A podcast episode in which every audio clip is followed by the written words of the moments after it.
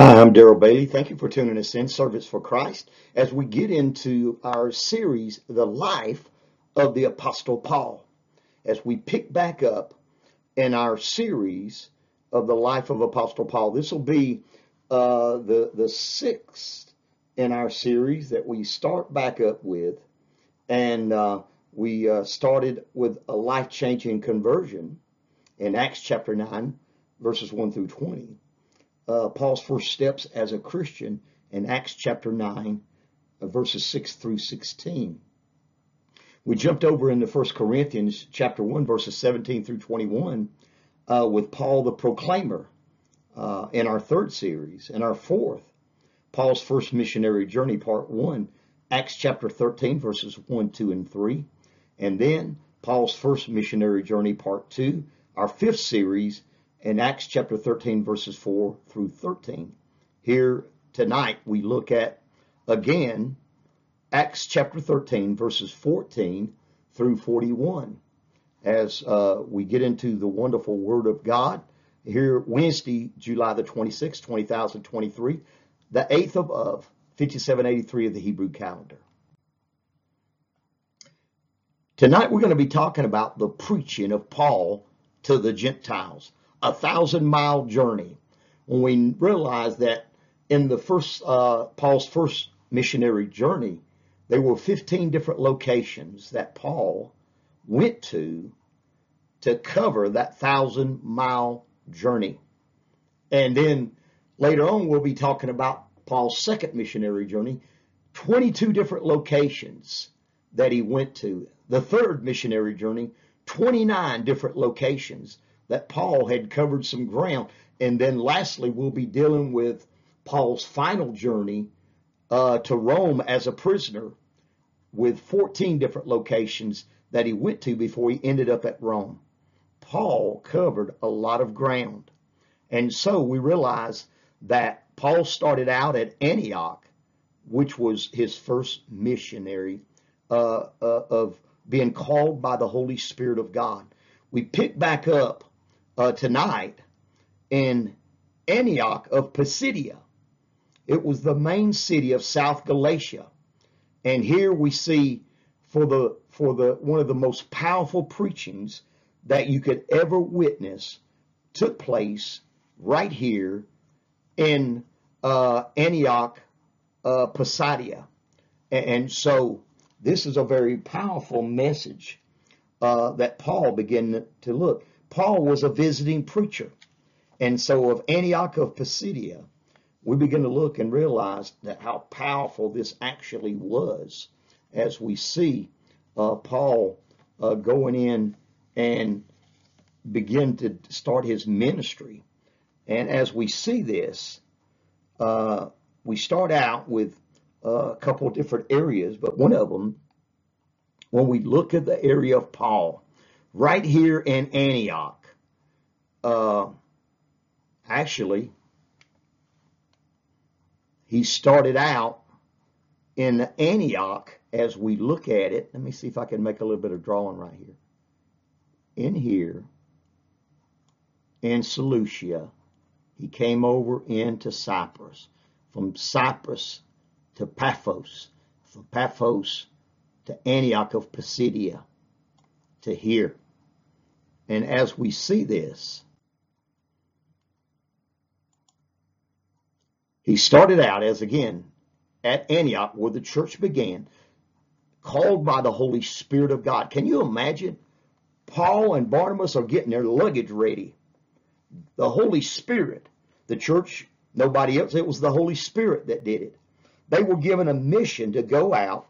And so Paul and Barnabas, they entered Antioch of Pisidia in verses 14, 15, and 16 that we're going to be talking about. But get your mind on the maps of the location. Again, as we look and realize that they started out from here, they come to Cyprus.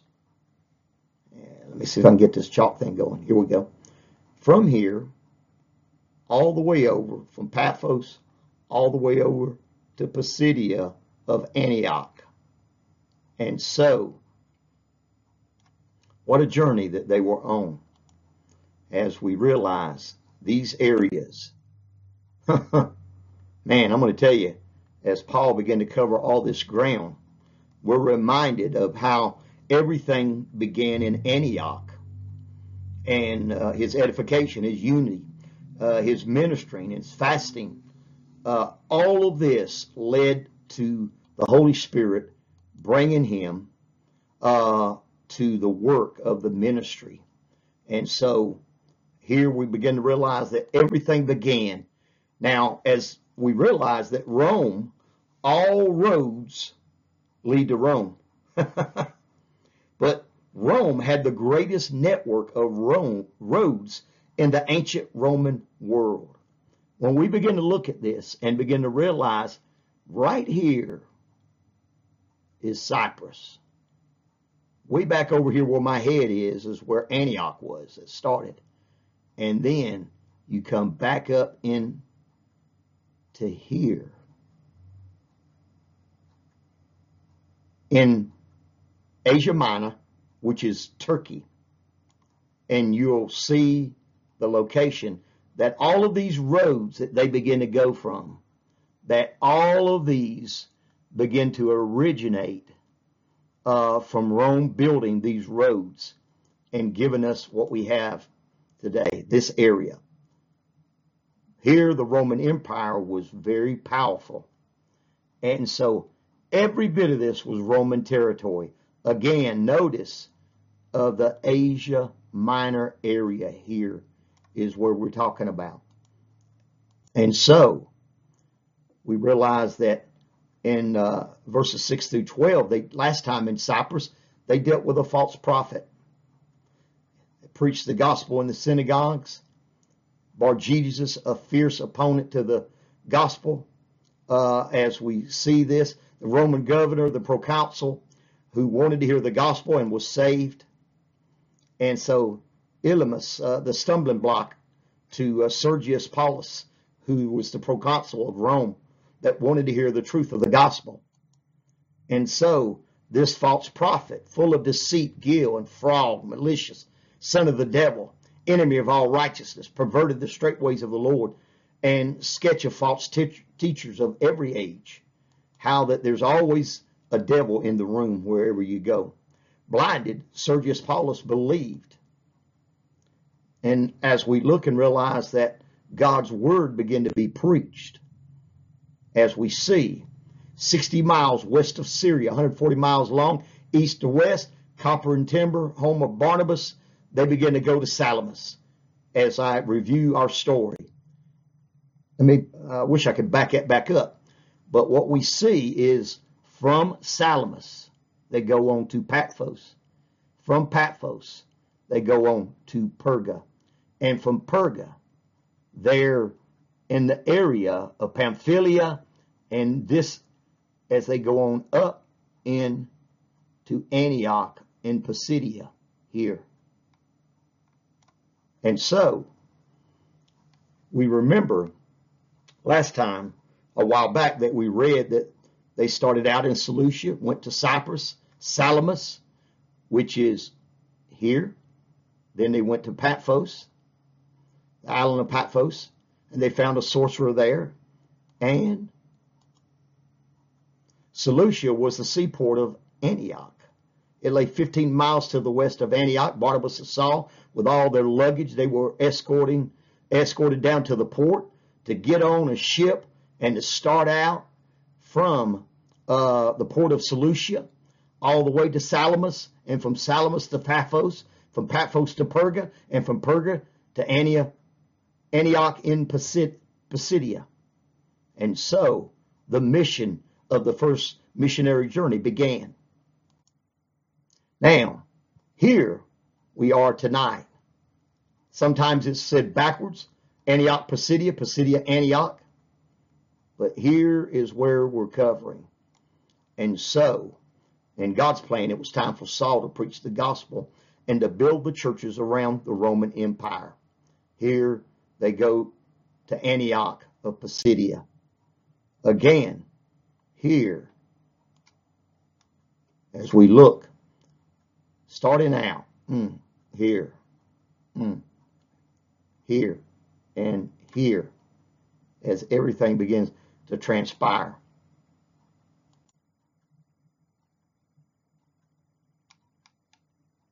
We're pretty familiar now. We we got a good idea with all the maps and everything. Now, what happened? Before we get into verse 13, well, actually 14, but I want to remind you what last time we read out of verse 13. But Halifax, Nova Scotia in Canada is one of the biggest provinces in Canada there is. One of the largest municipals in uh, the Atlantic Canada is the Halifax area.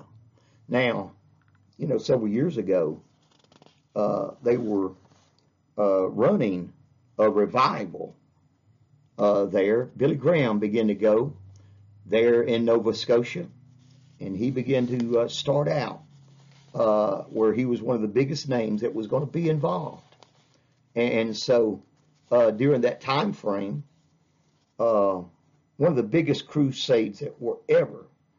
But there was a man named Leighton Ford that was to preach one night, and then the famous evangelist Billy Graham was to preach the next night.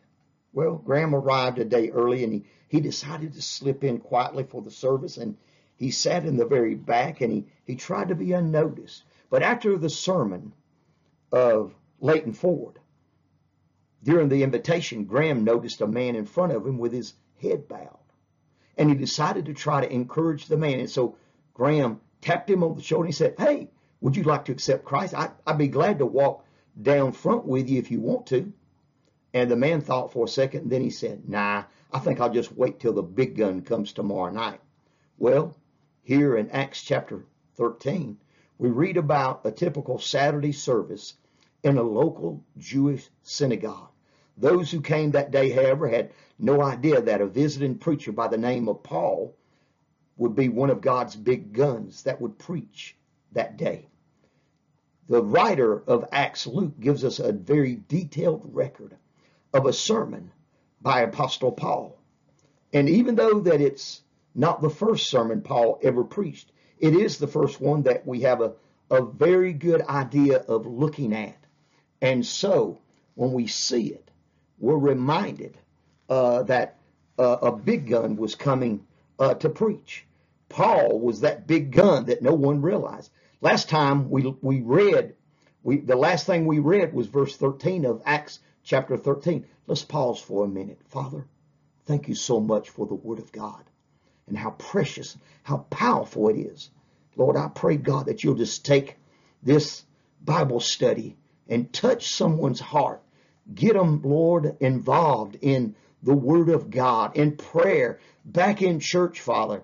Get them, Lord, stirred up and let them be the missionary that goes about their workplace, that travels and takes their witness, their testimony to the lands of where they work at, on the job, and everywhere that they go. And may the light of Jesus Christ pierce the darkness where they are and change that area for good, for better, forever, that their names are recorded and brought in to the Lamb's book of life so that they may have the greatest promise that's been given to every Christian in the entire world a promise of eternal security. That, Lord, that you'll never leave us nor forsake us, that our names have been recorded in the Lamb's book of life, that you took care of our past, our present, and our future. And so tonight, as I read the word of God, touch it with your power. Oh, thank you, God. Thank you, Father, for this scripture and for this study and all the studies that you give us and you let us see, Father. We're so blessed that we realize how powerful your word is. In Jesus' marvelous mighty name, amen. What did we read? Paul, the visiting preacher. Last time we ended with this. Now, when Paul and his company loosened from Paphos, they came to Perga in Pamphylia, and John, departing from them, returned to Jerusalem. What do we see? Something changed because here in the church that was at Antioch, certain prophets and teachers as Barnabas and Simeon, that was called Niger and Lucius of Cyrene and Manaen, which had been brought up with Herod the Tetrarch, notice, and Saul. When this started out, Saul was mentioned the very last of anybody. But then, back in Acts chapter 13, verse 2, as they ministered to the Lord and fasted, the Holy Ghost said, Separate me, Barnabas and Saul, for the work whereunto I have called them. The Holy Spirit called them to do the work. When we get over, though, to verse 13, things begin to change because all of a sudden we see the scripture and it says, Now when Paul and his company, Paul is the highlight. He didn't try to be the highlight, he was just following the Holy Spirit of God. Sometimes when you follow the Lord, the spotlight will get on you, but that spotlight ought to shine more on Jesus than it does anyone else. And as we look tonight, we see in verses, uh, actually, uh, from uh, all of the Paul's first sermon that goes as we get into verse 16 down to verse 14, we look and we realize that Paul and Barnabas entered Antioch of Pisidia. And in that, we start off with the scripture. And when they departed from Perga, they came to Antioch in Pisidia and went into the synagogue on the Sabbath day and sat down. Man, what a blessing that that was. Huh. You know what? I'm glad that Charles Wesley said God buries his workmen, but he uh, carries his work. You know what? Every one of us, when we get into the work of the Lord, God buries his workmen, but he carries his work.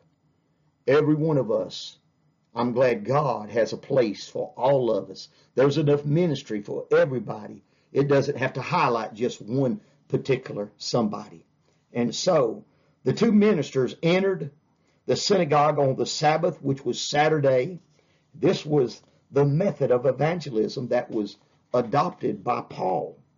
And as we look at this and we begin to realize that uh, that as the ministry began to take off, that Paul knew something. The faithful among the Jews and the God-fearing Gentiles would be there. He and Barnabas would have a ready-made audience, and um, and so they looked at a great opportunity, how deeply Paul and Barnabas were committed uh, to their call and mission. And, and so they existed for the very purpose and for the purpose alone to be able to take the gospel. They entered a city and had an opportunity to share Christ. The method of evangelism must always be to go where people are. Amen. I thank God here eh, if the Lord doesn't come back, I'm going to be heading over to Villa Rica and be ministering over in Villa Rica because we go where the people are. And so, you know what? Here are these two ministers. They entered the synagogue on the Sabbath, and as strangers, they were invited to speak. They were they were just common uh, to uh, practice during those days of the synagogue to invite visitors to share a word of exhortation if they wished. You know, Paul was a rabbi, so an invitation to speak would naturally be extended to him. And so, as strangers, as they were invited to speak, Paul took the lead addressing the Jews and the Gentiles who feared God. And the people sitting before Paul would be the Jews who were faithful to their Old Testament scriptures and the Gentiles who had become sick of the immoral and wicked society and the religion of their day and had, had seen some truth in the Jewish scriptures and the worship of one God. Now, since Paul had been in Paphos, the capital of the island of Cyprus, he had been taking the lead instead of Barnabas. He's going to be the leader, the apostle uh, to the Gentiles. Just imagine the character of Barnabas, the strength, the, the humbleness, the love, the trust that he had for the Lord. When he saw the Lord moving, Paul in his leadership, Barnabas really encouraged the move and fully supported Paul in that ministry. And so their hearts were not against each other, but they moved together. We must serve where God has placed us. We serve in love, supporting and pushing others ahead. And so Paul took the lead addressing the Jews and the Gentiles. Amen. Now, as we see all of this transpiring and how that everything began to uh, go forth of our directions, we begin to realize that of the future things in life. Antioch of Pisidia, here is some of the walls of one of the major places, the Hellenistic city wall, which was a major center in the centuries before Paul's arrival. It was located along the route from Ephesus to Cilicia, and Jewish inhabitants were brought to the city by the Romans for political, commercial reasons, and it was to this community that Paul preached on his first missionary journey. Here we see uh, the the, aqua, uh, the aqueducts uh, that holds the water, uh, the towers for it. And so the Roman era aqueducts are some of the most notable examples of water supply system which emerges with the Roman Empire uh, urban planning concept and forms the basic water system seen in almost every ancient city in Anatolia, uh, increasing the water demand in the Roman period due to the development and expansion of that time. And so, what a magnificent sight that are there still today in Antioch of Pisidia. One of the most powerful uh, places of all was the Augustum Sebastian sanctuary of the imperial cult that was named after Augustus, Caesar Augustus uh, himself. That was the first Roman emperor from 27 BC until his death in AD 14.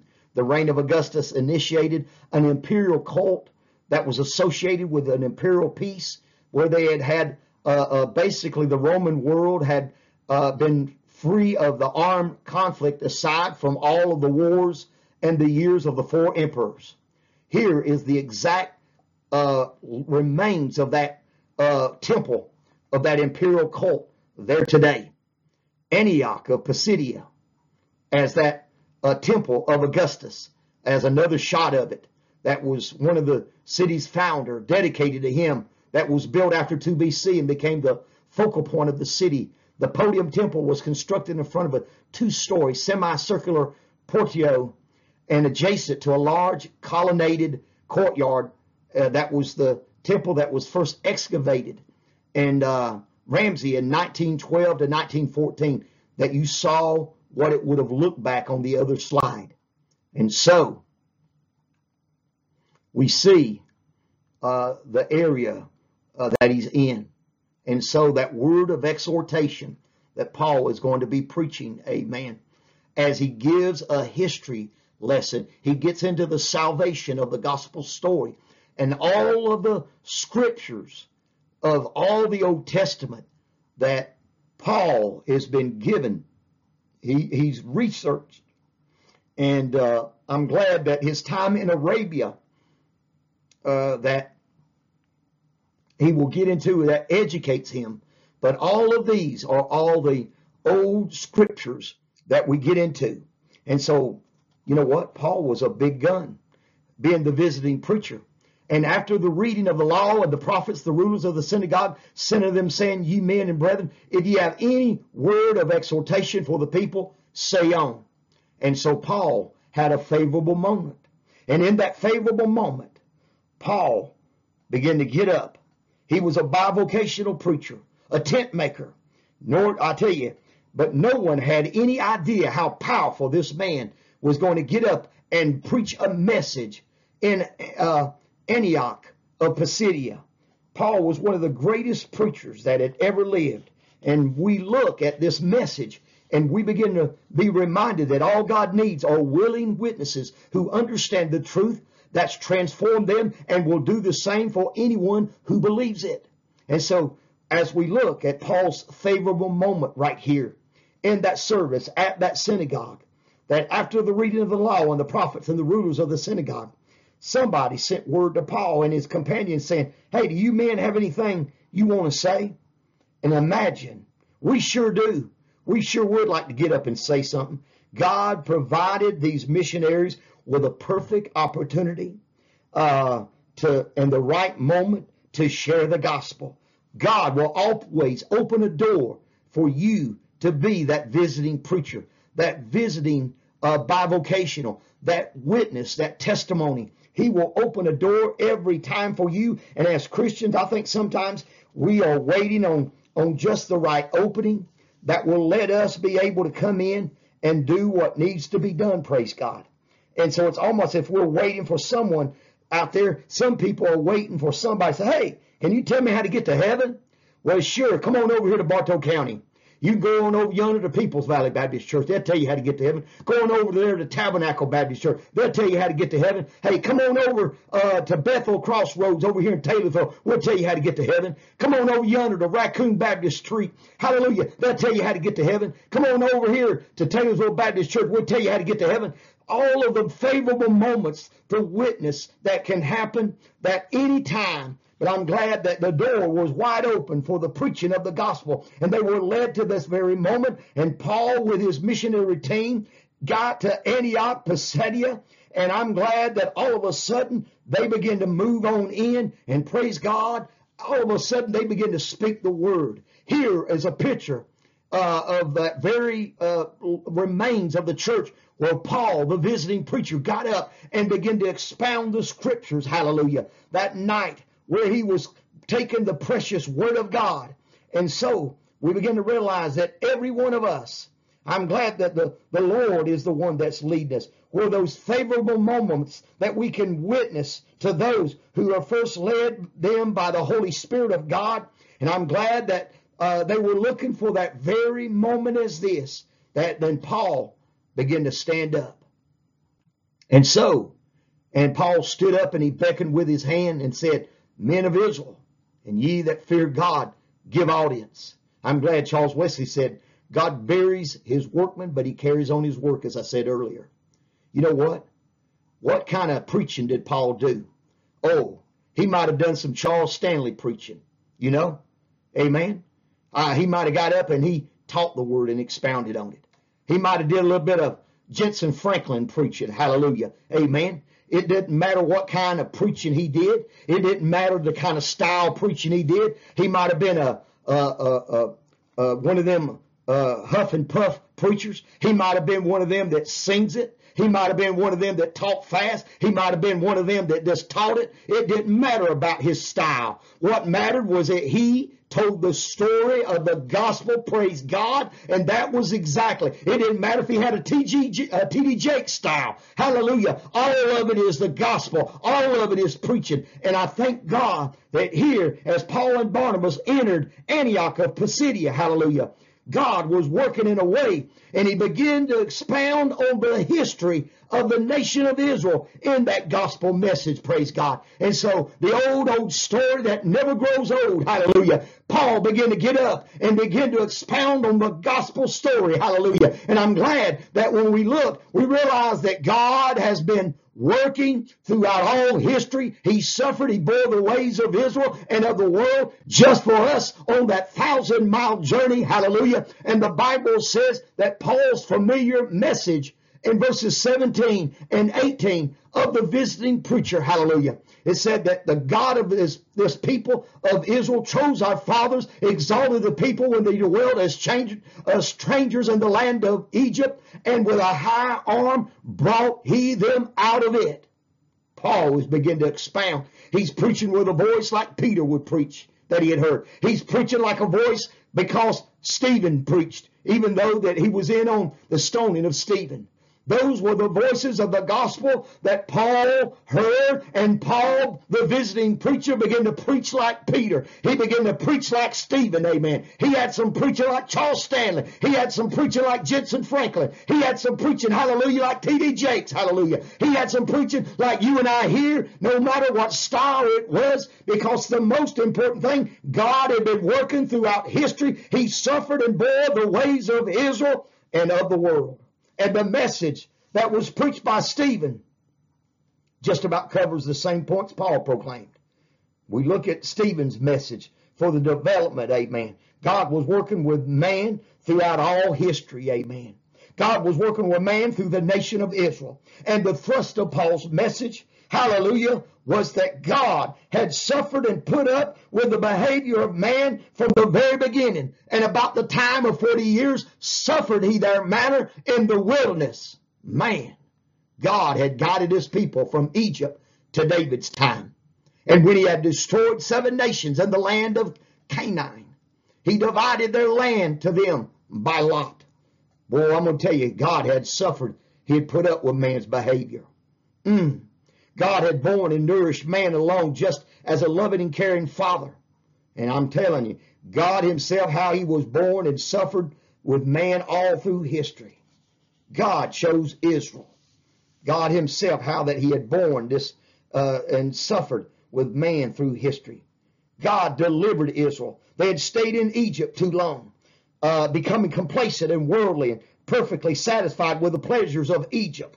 And in fact, they stayed so long that an evil Pharaoh arose who enslaved them, but God loved and cared and he delivered them. Hallelujah. And God put up and suffered with Israel through the wilderness. And God gave Israel glorious provision, the pillar of cloud by day and of fire by night and manna for food in Exodus chapter 16 and on into Exodus chapter 33, 34 and 35. And yet they grumbled, they murmured, they rebelled against him. Boy, Paul was doing some preaching. He had a voice for preaching. He was preaching the history of Israel. Hallelujah. And over there at Antioch Pisidia, they were hearing the history of Israel preached and they listen. And here we realize that God put up with all of this. God led Israel to conquer Canaan. He constantly protected them, leading, guiding them to victory after victory, despite their lack of trust and constant disobedience. Amen. And so I'm glad that as we look at all of the things that God had done for Israel. God gave Israel judges as well. And so once the land was conquered, Israel slipped into complacency, selfishness, and sin, forgetting God and his call. Nations marched against Israel. But despite Israel's sin, God heard the cry of the faithful few, raised up the deliverers called judges. Amen. Paul is laying it on. He's preaching that uh, Jentezen Franklin message. He's preaching that Charles Stanley message. He's preaching that T.D. Jakes. Uh, hallelujah. He's giving it to them over there in Antioch Pisidia. God gave Israel a man who was not only a judge, but the first of the great prophets, Samuel. Boy, yet Israel was dissatisfied with God's choice and leadership. They looked at the world, they desired what the world had. A king. Give us a king. And so, after he gave them Samuel, Next thing we see that God gave Israel a king of their own, choosing a man by the name of Saul. Saul was everything that men would choose, a very physical man who stood head and shoulders above everyone else in 1 Samuel 9 and 1 Samuel 10, God himself had borne all and suffered man all through history. But God raised up a special king of his own, choosing man's Israel's choice failed. Saul mismanaged God's will and the government that God wanted established. God removed him, set his own choice upon the throne by the name of a man, by the name of a little shepherd boy, David. Hallelujah. And I'm glad that we look and we begin to realize that it turned out that the drop in the unemployment was so significant because God could change everything. God can change all of the moments. And so, everything, all the things that Paul was doing, the old, old story really never grows old. The messengers may change. The message remains the same, is what I'm trying to say. And so Paul began to preach. And boy, did he do some preaching. He began to give them what they needed. And after that, he gave unto them judges, as I said, about the space of 450 years until Samuel the prophet. And afterward, they desired a king, and God gave unto them Saul, the son of Cis, a man of the tribe of Benjamin, by the space of 40 years. The smallest tribe of all of them, Benjamin. And so, the inspiration of the Lord, amen. And when he had removed him, he raised up unto them David to be their king, to whom they whom also he gave testimony and said, I found David the son of Jesse, a man after mine own heart, which shall fulfill all my will. He's preaching the history. And I'm glad God had guided his people from Egypt to David's time. Amen. And so it brings us over to where Jesus had fulfilled the messianic promises. Hallelujah. G. Campbell Morgan said one time there, uh, the similarity is created by the fact that they had the same truth to proclaim because every one of us, the message is always about Jesus, no matter what. So Paul was preaching with Peter's boldness. Paul was preaching with Stephen's blessedness and Paul's brilliance. D.L. Moody, those shoe salesmen that got led to the Lord by uh, Brother Kimball, that uh, all of a sudden he went over there and caught him in that in that uh, store putting shoes away. Edward Kimball began to share that familiar message of the gospel. And the next thing you know, there's a great man by the name of D.L. Moody that's taken the gospel already over all over the world. We begin to realize that here, this visiting preacher, the word of it, this salvation uh, that he was bringing out, amen. Jesus, the Savior, promised by God, announced by John, preached by Paul, and was rejected, killed, buried, and raised.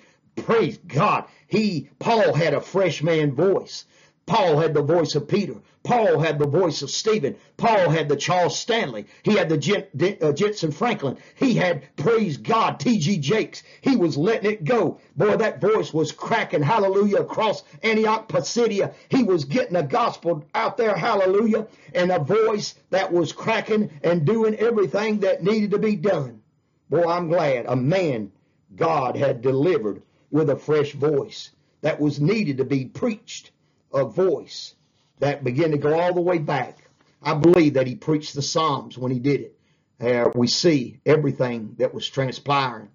I'm glad that all of the scriptures that we see that God began to do here as we close out, God has consummated history. He has given the world a Savior, Jesus. In verses 23 all the way to verse 41, here is the scripture. I won't read it, but this is what I would assume also the message that was being preached by Paul, Psalms 2, about the kingdom of Christ.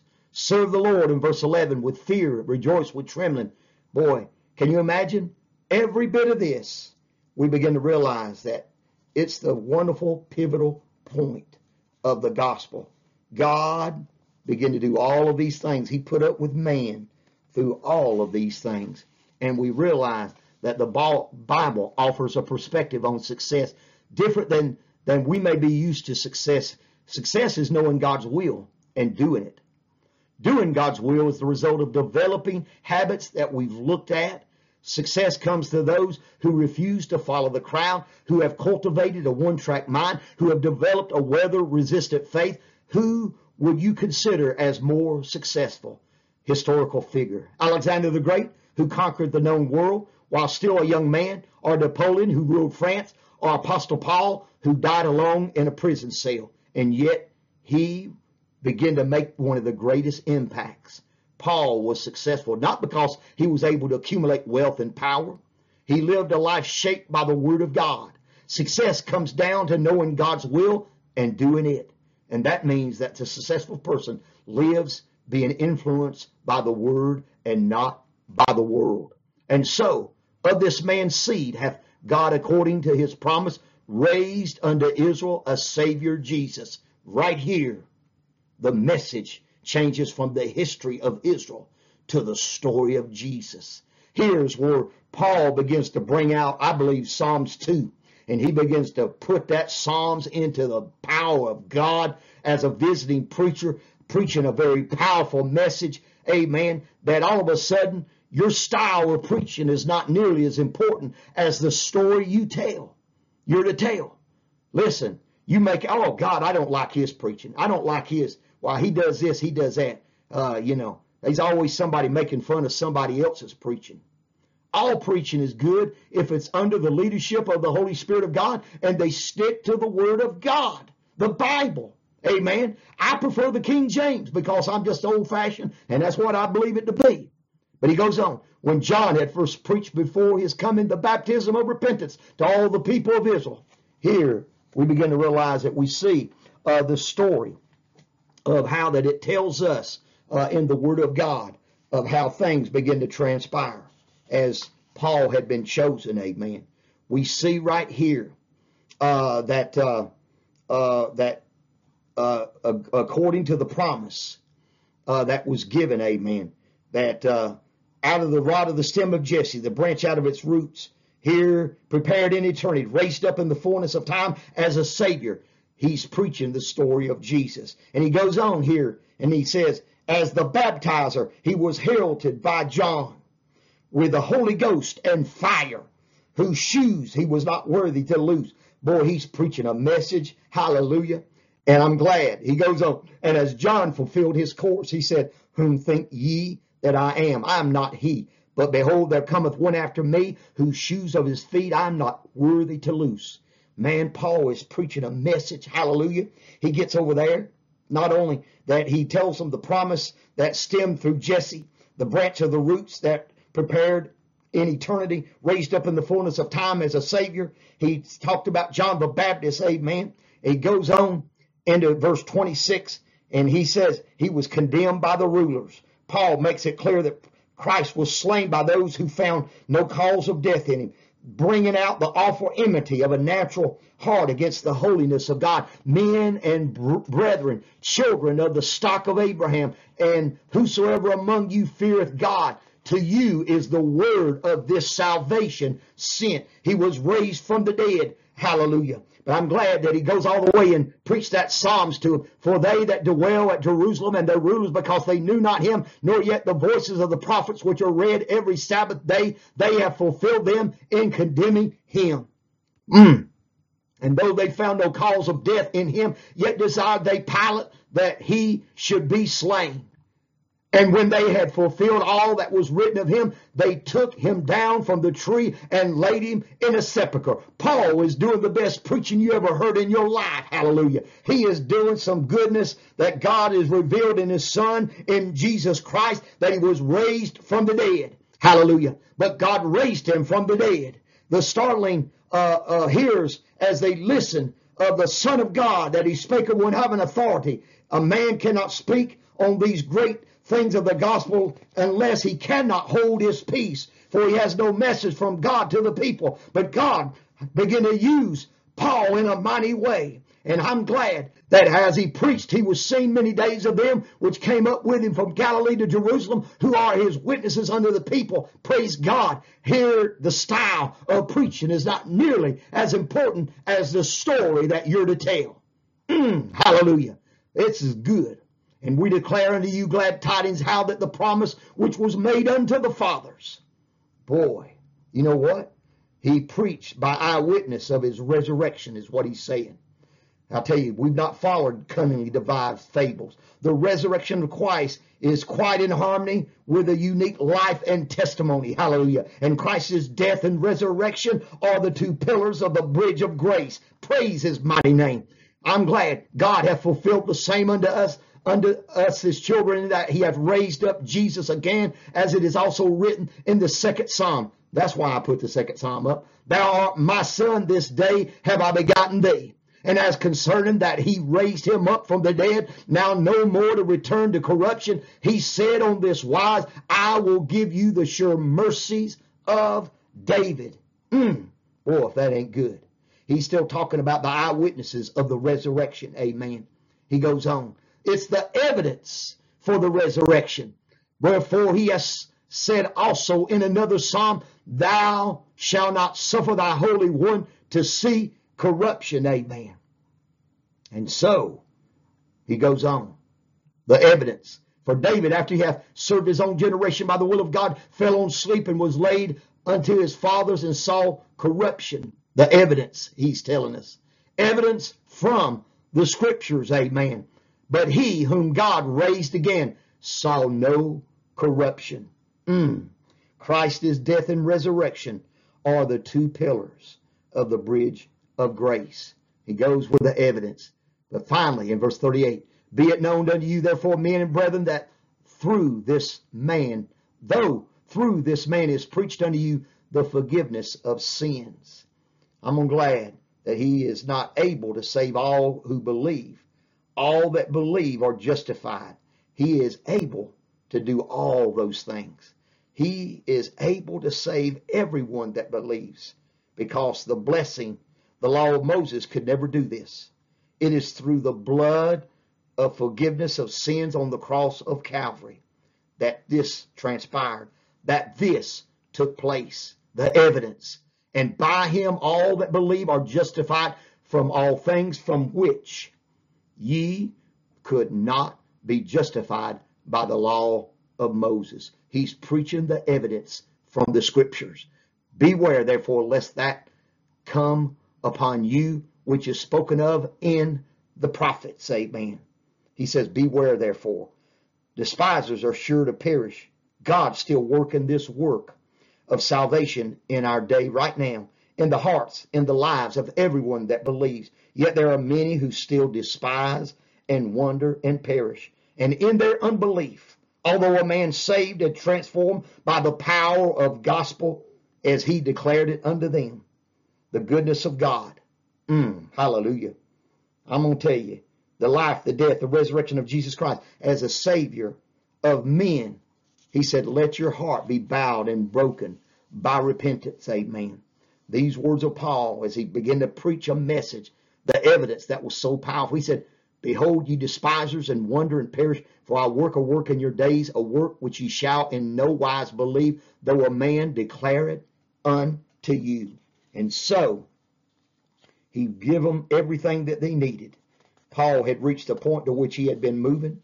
He had reached the consummation of history. He reached a point when God sent the Savior Jesus Christ into the world, and he launched right into the major thrust that the Savior is Jesus. And the name Jesus, the significant to the Jews, God, Yeshua. That is, I'm glad that Paul's message about Jesus Christ, he dealt with about seven points. The Savior who proclaimed by a forerunner, John the Baptist, when he preached it in verses 24 and 25. The world was caught off guard. God prepared the world for the coming of the Savior. He sent John the Baptist, the forerunner, to proclaim the baptism of repentance. Amen. I'm glad that we see, secondly, the Savior is the world, the word of salvation that's being proclaimed to you and I in verse 26. Amen. That means deliverance from both the power and the penalty of sin, death, and judgment. Paul declared that Jesus is the word of salvation. Amen. And he himself is the salvation. Well, hallelujah. The evidence that we're talking about. And so, Jesus is the one whom God raised from the dead. He's the God's son, the, the one only begotten of God. And I'm glad Jesus, the Holy One that did not suffer corruption, amen, all that this that Paul began to preach to him through Jesus, the forgiveness of sins in verse 38. And in verse 39, by Jesus, all that believe are justified from all things. Paul's message that included about seven points that he went into when he began to give this, amen.